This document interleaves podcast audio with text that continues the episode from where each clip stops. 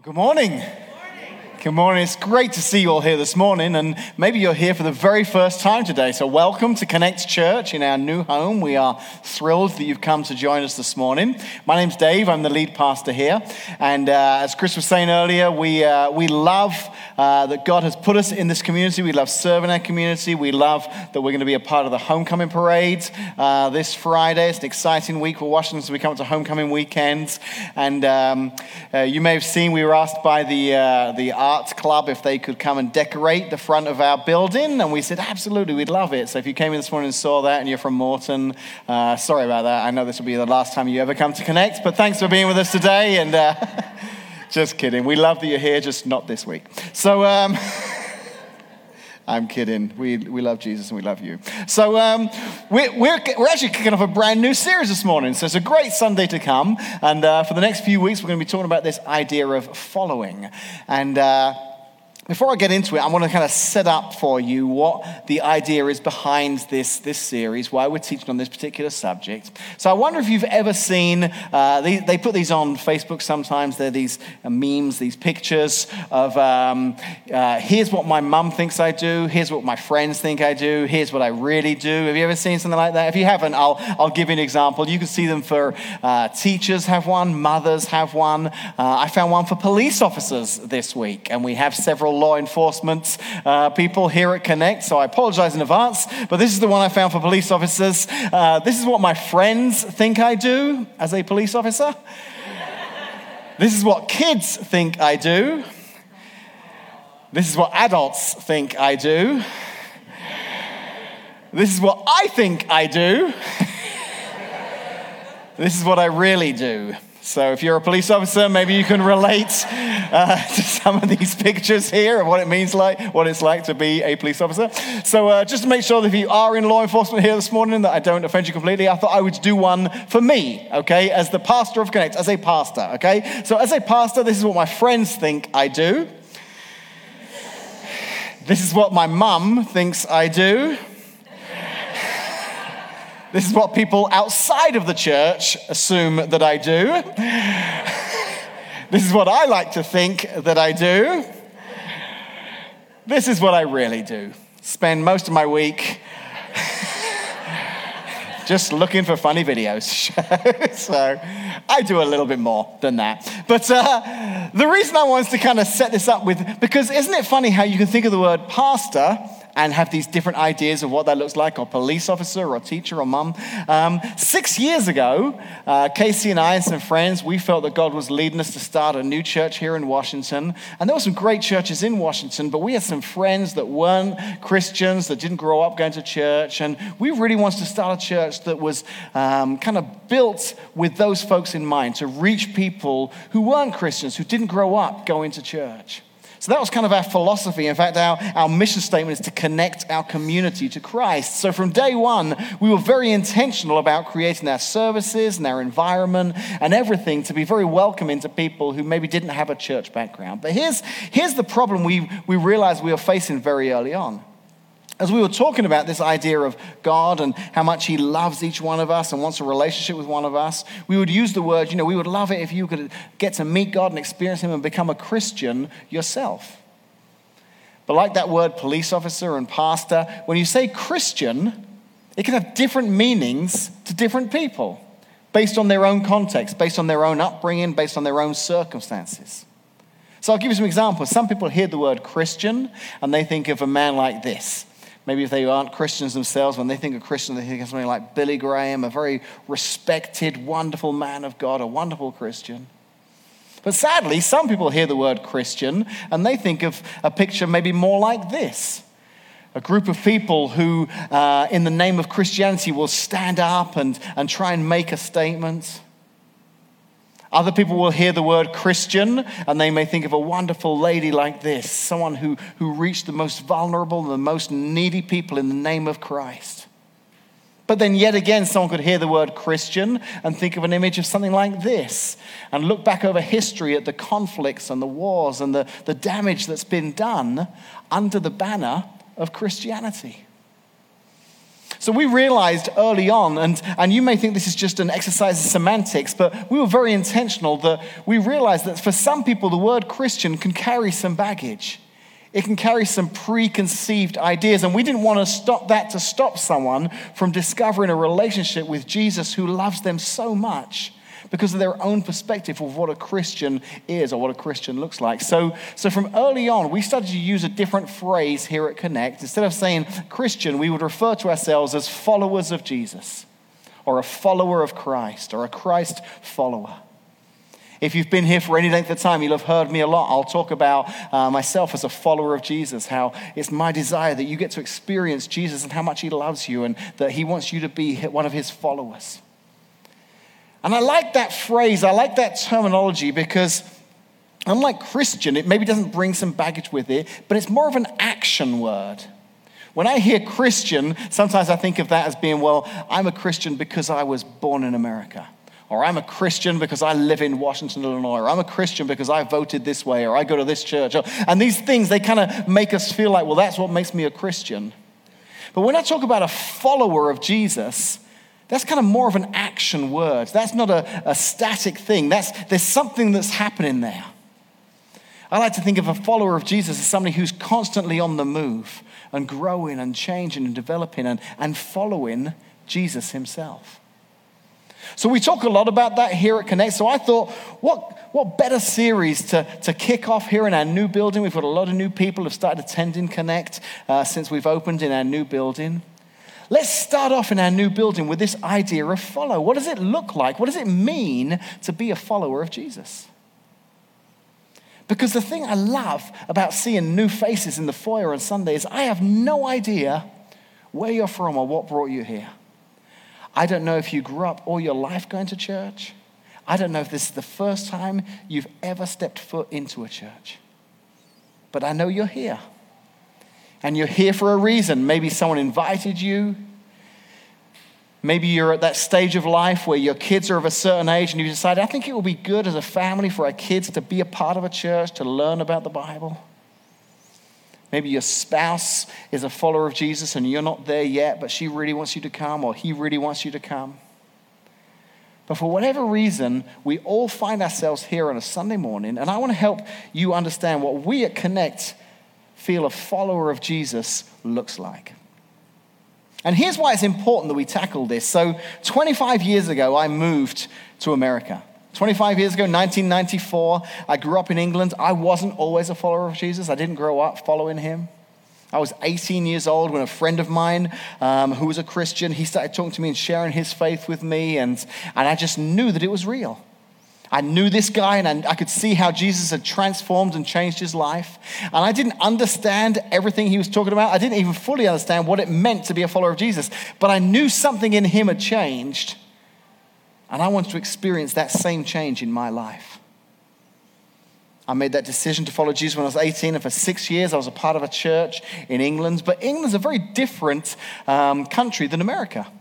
We speak the same language. We obviously speak it correctly. You speak it with a funny accent, but. Um, but there's a lot of cultural differences, and I encountered a tremendous amount of cultural differences when I arrived in America.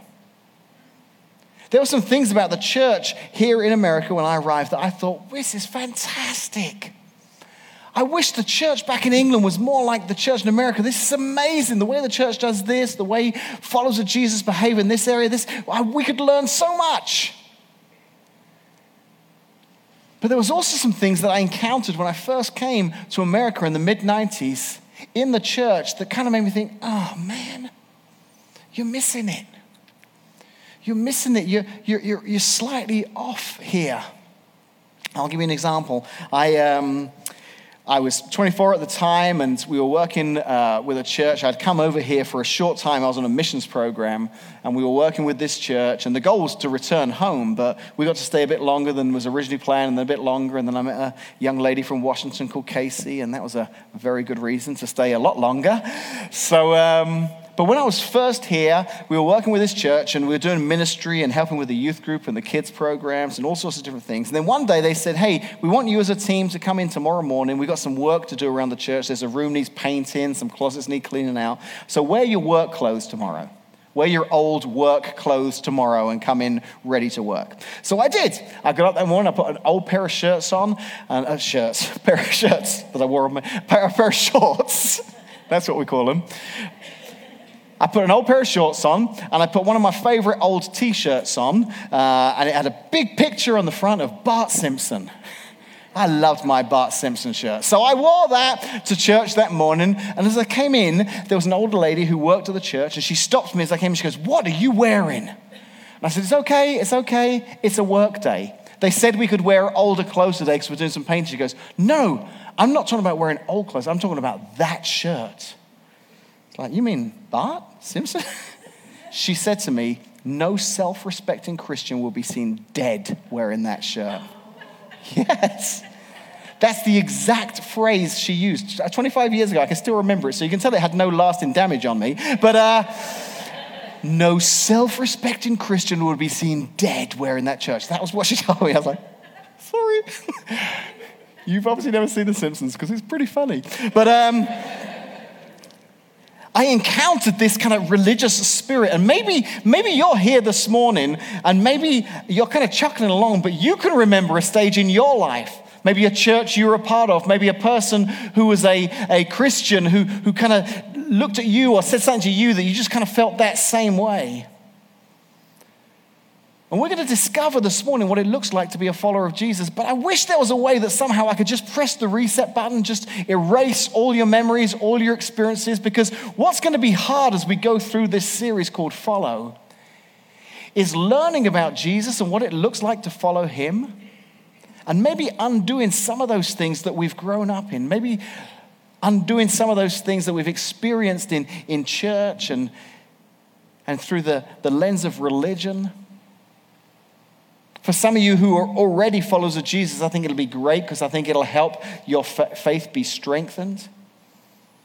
But if you're here this morning and, and you're still kind of searching, you're not really sure what you believe, and one of those things that's prevented you from moving further in your journey is because you've experienced something like that, then I'm sorry that happened. Because what we're going to learn this morning is when it came to Jesus, it was far less about a religion and far more about a relationship. That phrase that lady said to me, that was a very kind of religious response. But when I read about Jesus, it was far more relational what he talked about and what he modeled. Let me give some examples. Jesus would talk a lot about a father and a son. He said, My reason to come here to earth is that so you may see the Father in me.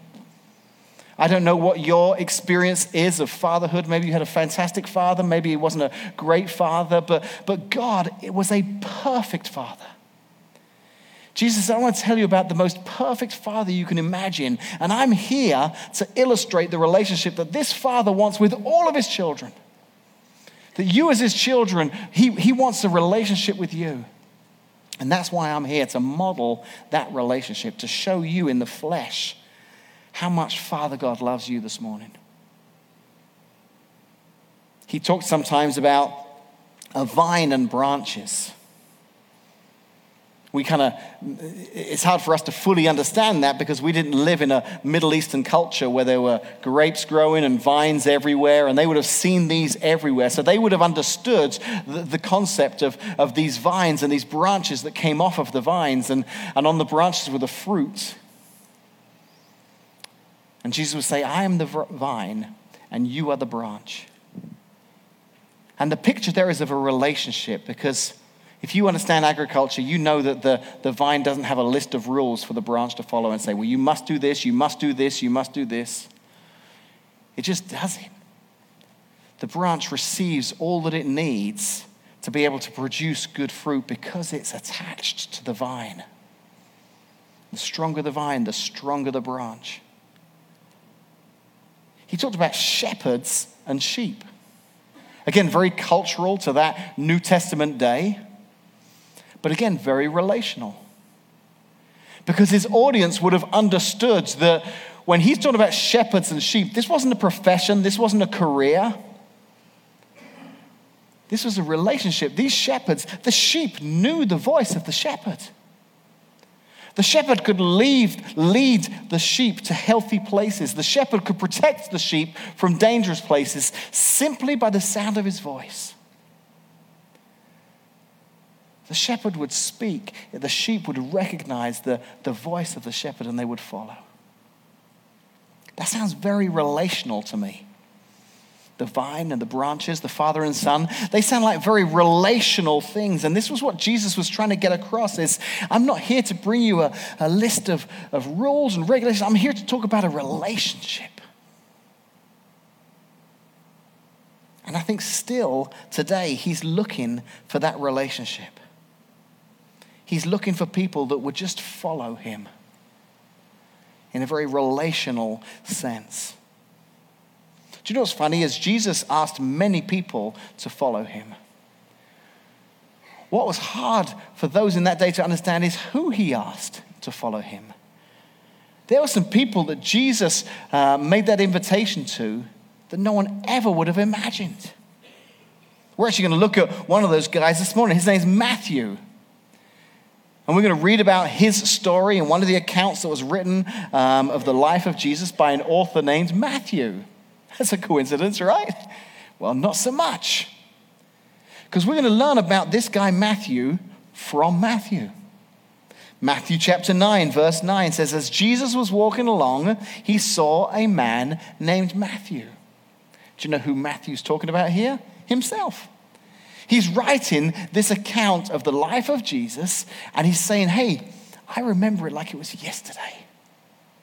Jesus was walking along and he saw this man named Matthew. He saw me. Listen to what it says. It says, He saw a man named Matthew sitting at his tax collector's booth. So I did some studying of this verse this week because that's what pastors do. You know, we study the Bible, we get deep. We don't just Google videos or play golf. You know, we, we study the Bible, we go deep. And, and I wanted to understand why is it that Matthew was sat at the tax collector's booth? Do you know what I discovered? It's because he was a tax collector. Yeah. You're welcome. See, you don't need to do all the deep studying. I'm going to do it for you, okay? So, the reason Matthew was sat at the tax collector's booth is because Matthew was a tax collector. Now, it's really important this morning that you understand that Matthew was a tax collector because do you know what? In Jesus' days, tax collectors were the worst of the worst. They were despised. Nobody liked tax collectors. I was trying to think of a, a, modern day equivalent, you know, to help you understand just how despised tax collectors were. And I thought, you know, what would be something comparable today? And, and I thought, maybe this guy here. You ever come across that guy? Oh, man, come on. Pick a space, one or the other. Maybe this person. Have you ever sat next to this person in public on a plane or a train and they're just loud talking on their phone or they got one of those headsets and they talk? You want to talk about despised? How about this for an example? Very relevant right now, okay? These are two lanes that are merging into one because of construction. So we use what's called the zipper. Okay, some of you who live here in Washington and drive here from Peoria, you understand that this is going on right now. This is the guy who, about half a mile back, blocks both lanes so you can't merge. Maybe you've been that person. I'm kind of kidding here, but, but the, the tax collector, Matthew, in that culture, he was despised. Here's why. You see, the, the Jewish people, they lived under Roman occupation. The Romans were in charge and, and they, they taxed the people like nothing else. If you lived in Jerusalem that time, there were so many taxes. There were income taxes, food taxes, wine taxes, road taxes.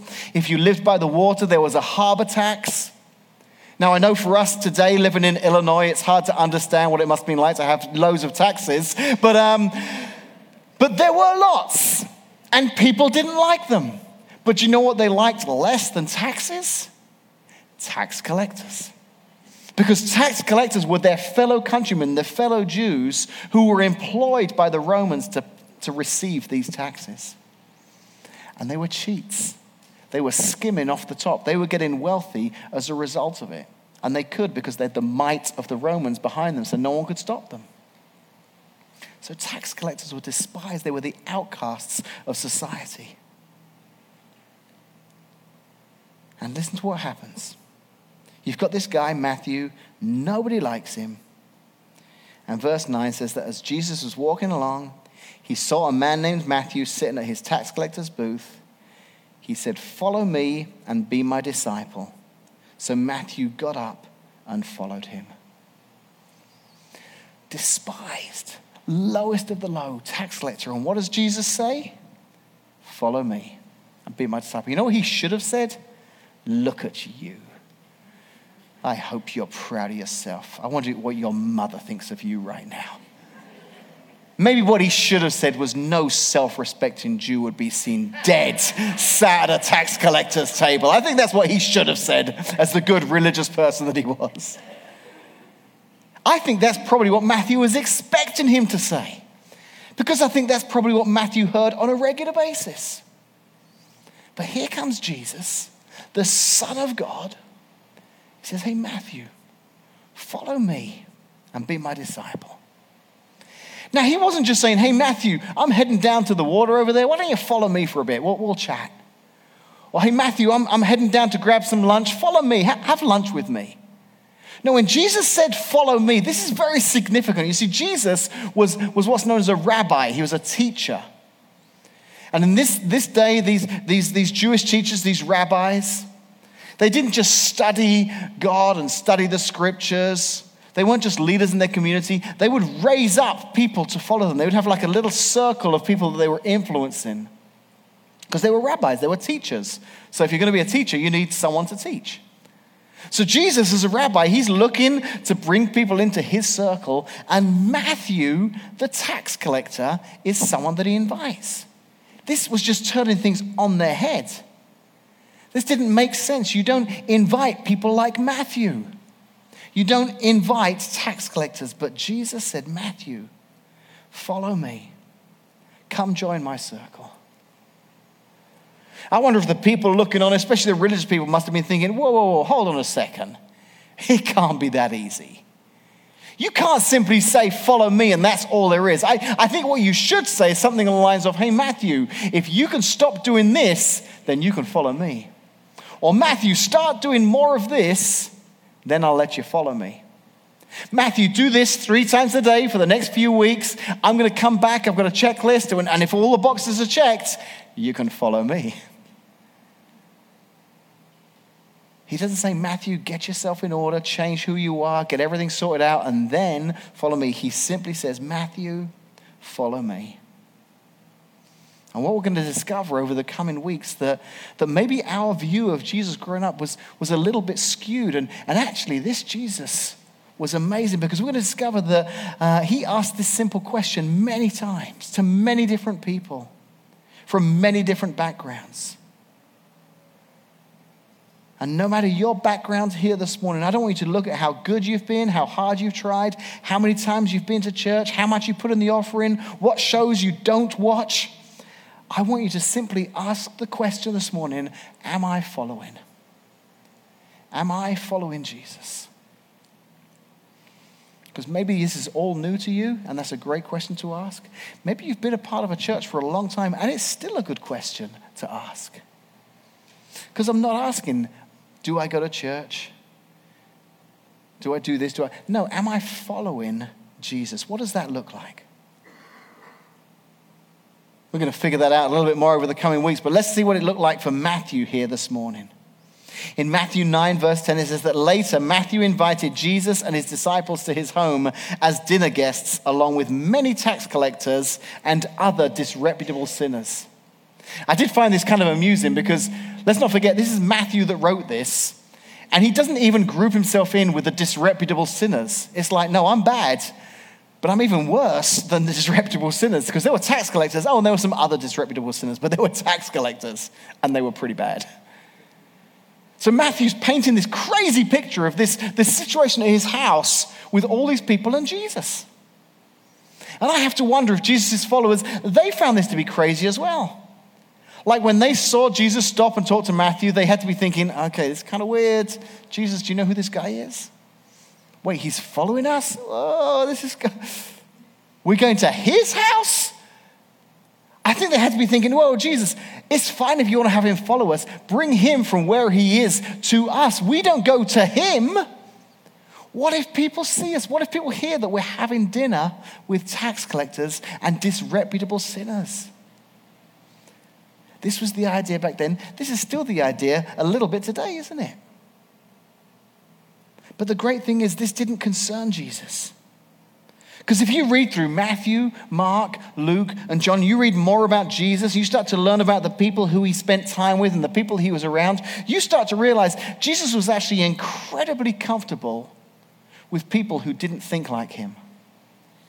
Jesus was incredibly comfortable around people that were very irreligious, that were tax collectors and, um, ir- what was the word, disreputable sinners. Jesus was very comfortable around them. And if you're here this morning and you didn't grow up going to church, you wouldn't say that your background is a, a religious background. If any of us here at Connect or anyone in church has ever made you feel less than accepted, less than wanted, then I want to apologize, but I want to tell you that wasn't Jesus, that was us. That was our fault when we did that. Because when I read about Jesus, he was incredibly loving. He was incredibly comfortable around people that didn't look like him or didn't think the way he did. And you know what's amazing? It's not because he didn't know who they were, he knew exactly who they were. He knew exactly why tax collectors weren't, weren't respected, weren't liked. He knew who the, disres- the I keep using that word and I keep forgetting it, disreputable sinners were. And yet he still loved them. Scripture tells that he even knew their thoughts, and he still loved them. And he knows you this morning. He knows everything about you this morning, and he loves and accepts you. He knows what you did last summer.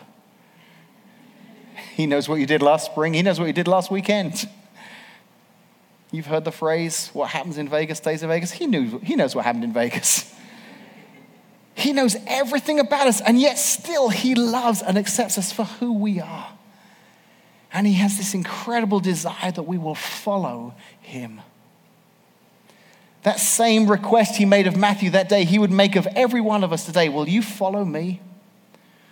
Will you follow me? Will you, will you follow my example? Will you follow me in my life? because there's a relationship that I want you to experience. And the religious people back then, and the truth is, some religious people still today, they had a problem with that. They had a problem with Jesus' desire and um, willingness to, to hang around these kind of people. Listen to Matthew 9, verse 11. It says, When the Pharisees saw this, they asked his disciples, Why does your teacher eat with tax collectors and sinners? Why is he eating with those people? I think part of it was a judgment thing, but part of it was just we don't understand this because he's a rabbi and we're rabbis. He, he's a teacher and, and we're teachers. He worships God, we worship God. Why wouldn't he want to hang out with us? We're like him, he's like us. Why wouldn't he want to hang around with someone that's more like him? They just didn't get it why Jesus would want to spend time with somebody that was so different than Jesus. So Jesus actually gets wind of this, this question that they're asking, and he sends a very profound message back. He sends this message back to the Pharisees in verse 12. It says, When Jesus heard this, he said, I'll tell you why. Because healthy people don't need a doctor, sick people do. You want to know why I'm not hanging around with people like me and people who have figured it all out? It's because healthy people don't need a doctor, sick people do. So, Matthew and his tax collector friends and these other sinners that were gathered, they were probably just as surprised as the Pharisees were that Jesus was hanging out there. And then they hear Jesus send this message back, and they must have been kind of excited, saying, Yeah, yeah, tell the Pharisees to mind their own business. He's, he's hanging out with us. He doesn't want to hang out with them. Because, like he just said, healthy people don't need a doctor, sick people do. Actually, wait, hold on a sec. Wait a second, Jesus. Wait, so, so what you're saying is they're healthy and, uh, and we're sick? That's pretty offensive. I, have just invited you to my house for cheeseburgers, and you're saying that I'm, I'm sick? That I'm the one that needs the doctor? And I wonder if Jesus kind of just looked at Matthew and was like, Matthew, you're a tax collector. People hate you. You've chosen to do a living that's wrong and people hate you. And Matthew's like, yeah, that's pretty sick. I'm a bit of a mess. His buddy's like, you know what? I'm sick too. Yeah, yeah, we are. We're all sick. High five. You think you're sick? I'm sicker than you. And, and suddenly they all kind of, the realization drops in that, yeah, we are. We're a mess. What could have been conceived as something offensive that Jesus said, they, it was just being real. And I think, in the same way that Jesus would ask us this morning, Will you follow me? One of the biggest obstacles to us saying yes is our refusal to admit that we're pretty sick too. Maybe some of us here this morning saying, Well, no, I'm perfect. I've got my life together. Everything's good. I don't need Jesus. But I wonder if we're being completely honest with ourselves. I wonder if we were more honest with ourselves. We say, You know what? There are some, some things in my life. There, there's some things that aren't working out right. That, that Instagram, Facebook persona that you see, is it's not real. That's not who I am. The pictures look like I'm having a great, but there's some stuff going on. There's my relationship right now is struggling. I've got some financial pressure. I've got some fears, some anxieties. I've been asking some questions that I just can't find the answers to. If I'm honest with myself this morning, I'm sick. I need a doctor. It's the best place that you can find yourself. That acknowledgement of saying, My life isn't all put together. And I do need some help because Jesus wants to help you. Jesus wants to be a part of walking alongside you and helping you with some of these situations, but he can only come to those who are willing to admit that they actually do need a doctor. So Jesus didn't stop at just offending the people he was sat with. He sends another message out to offend all the, the Pharisees outside. He says in verse 13, Now go and learn the meaning of this scripture. I want you to show mercy, not offer sacrifices, for I've come to call not those who think they are righteous, but those who know they are sinners. So here's how that's offended. So the Pharisees, literally, what they do for a living is sit and learn scripture. They study, they memorize, they, they sit around together and debate what this means and this prophecy back then and this, this line that Jesus said, now going on the in scripture, I want you to show mercy, not offer sacrifices. That was a quote from a prophet named Hosea that was written hundreds of years before. These guys have probably sat around debating for hours, maybe days, what these specific words meant. And Jesus is like, guys, go learn it because you've obviously not figured it out. I mean, he's like insulting them, saying, if you don't understand why I'm sitting in this room with these people, then you haven't even figured out what these prophets were talking about. Because I have come to call, Jesus is saying, that's why I'm here. I've come to call not those who think they are righteous. And notice he says, think they are righteous, because the reality is they're not. None of us are. No, I've come to call those who know they are sinners those who know that they've fallen short, those who know that they need a doctor, those who know that, you know what, my life isn't all put together. And I do need some help. I have come to call those people. And I think there's a lesson for us this morning as, as followers of Jesus.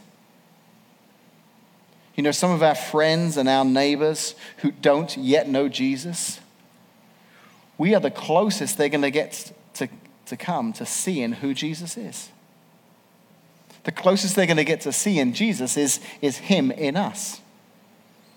So I hope, as a follower of Jesus this morning, you know that it's just as much part of your mission to, to come to call not those who, who think they're righteous, but those who know they are sinners. That's our responsibility. That's our call. And I hope that we respond to that call, not like the Pharisees. Their call was change, and you can join us. That was the perspective of the Pharisees. If you change, you can join us. Jesus called, join us, and you can change. Join us. Come as you are, and you can change. So I want to conclude this morning by asking a couple of questions to all of us here this morning but especially to those of you who maybe you're here just kind of checking things out, you're not sure yet what you believe. Because the question I want to ask is what's stopping you this morning from following Jesus? What are some of the things that might be stopping you from following Jesus? Maybe it's this. Maybe it's this first thing that you think you're not good enough. I'm not good enough. I couldn't follow Jesus. If you knew me, Dave, if you knew the, the stuff going on in my life, you know I can't follow Jesus. There's no way I'm good enough. Do you know? As you read about the life of Jesus, you soon discover that everyone who invited to follow him, every single person that said yes to following Jesus, none of them were good enough. None of them. He asked the most just outlandish people, people who you never would have thought of, and said, Hey, come follow me. And they knew that they weren't perfect. In fact, the less perfect the person was, the greater their candidacy for becoming a follower of Jesus. And to illustrate this, Jesus starts with Matthew a despised tax collector. He said, Hey, follow me. Maybe one of the reasons that you struggle with the idea of following Jesus isn't just that you're not good enough or that you're not good enough. Maybe it's that you're here this morning, you're saying, I don't believe. I'm not sure I fully even believe all this stuff you're talking about, Dave. I've been coming for a while now with my spouse or my friends, and, and I love that they're enjoying it, and but I'm just not sure that I'm where they're at. I don't believe a lot of the stuff they believe. You know what? That's okay. You don't need to believe it all to follow Jesus. I'll explain why. 2,000 years ago, there was a group of people that followed Jesus. We call them the disciples. They didn't believe half the time.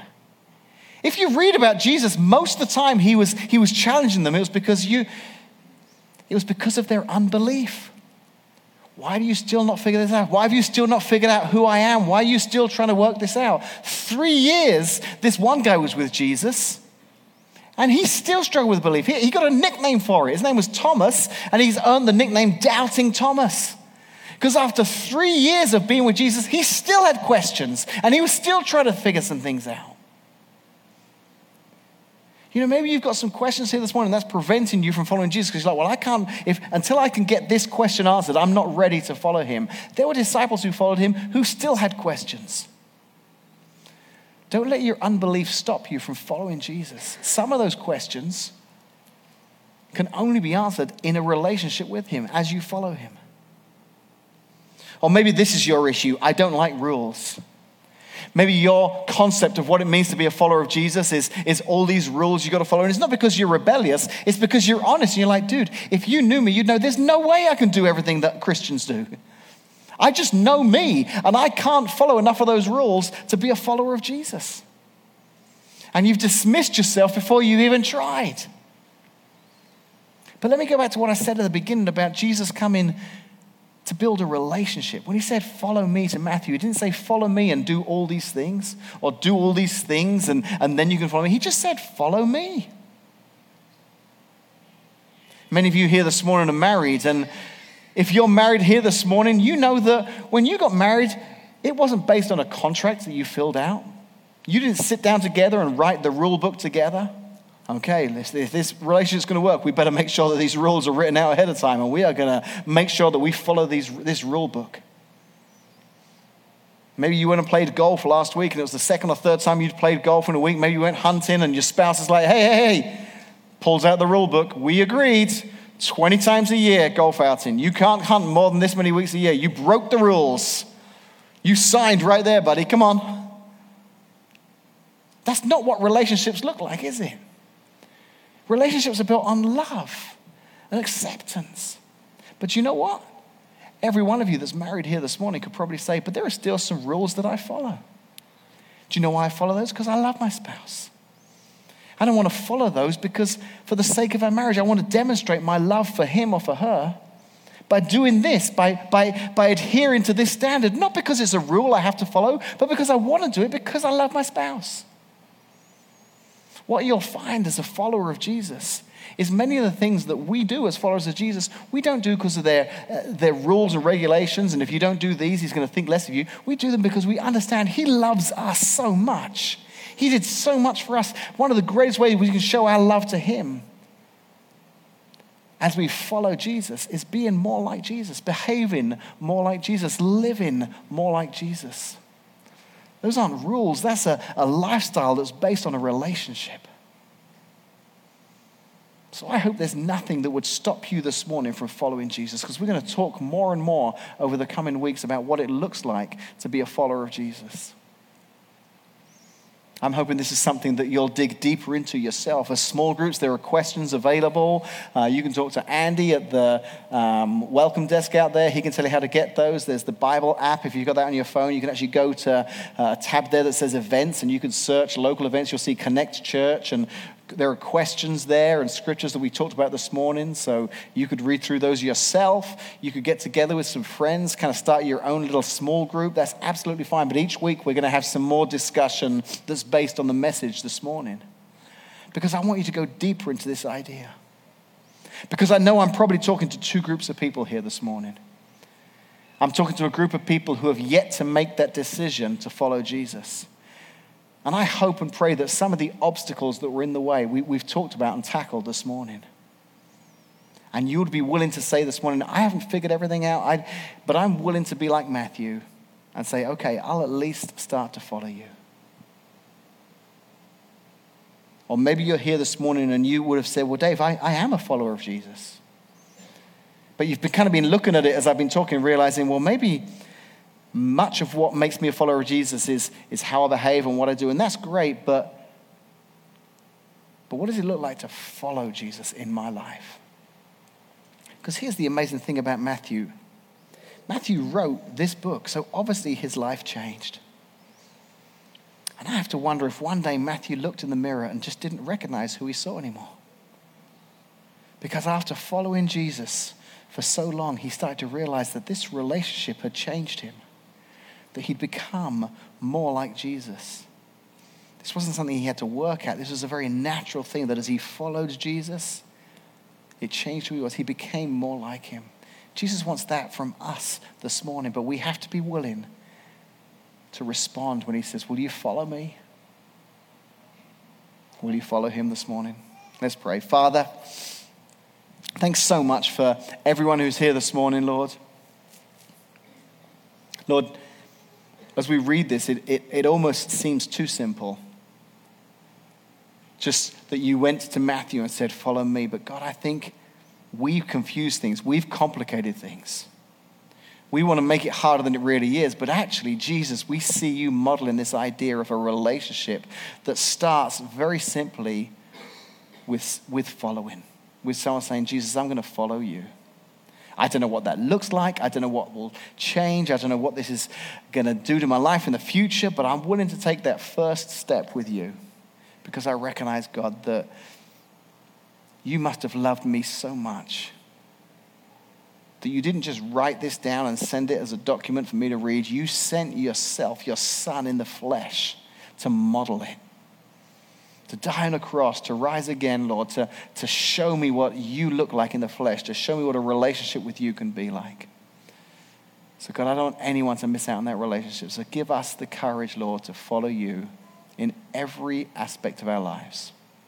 We pray this in Jesus' name. Amen.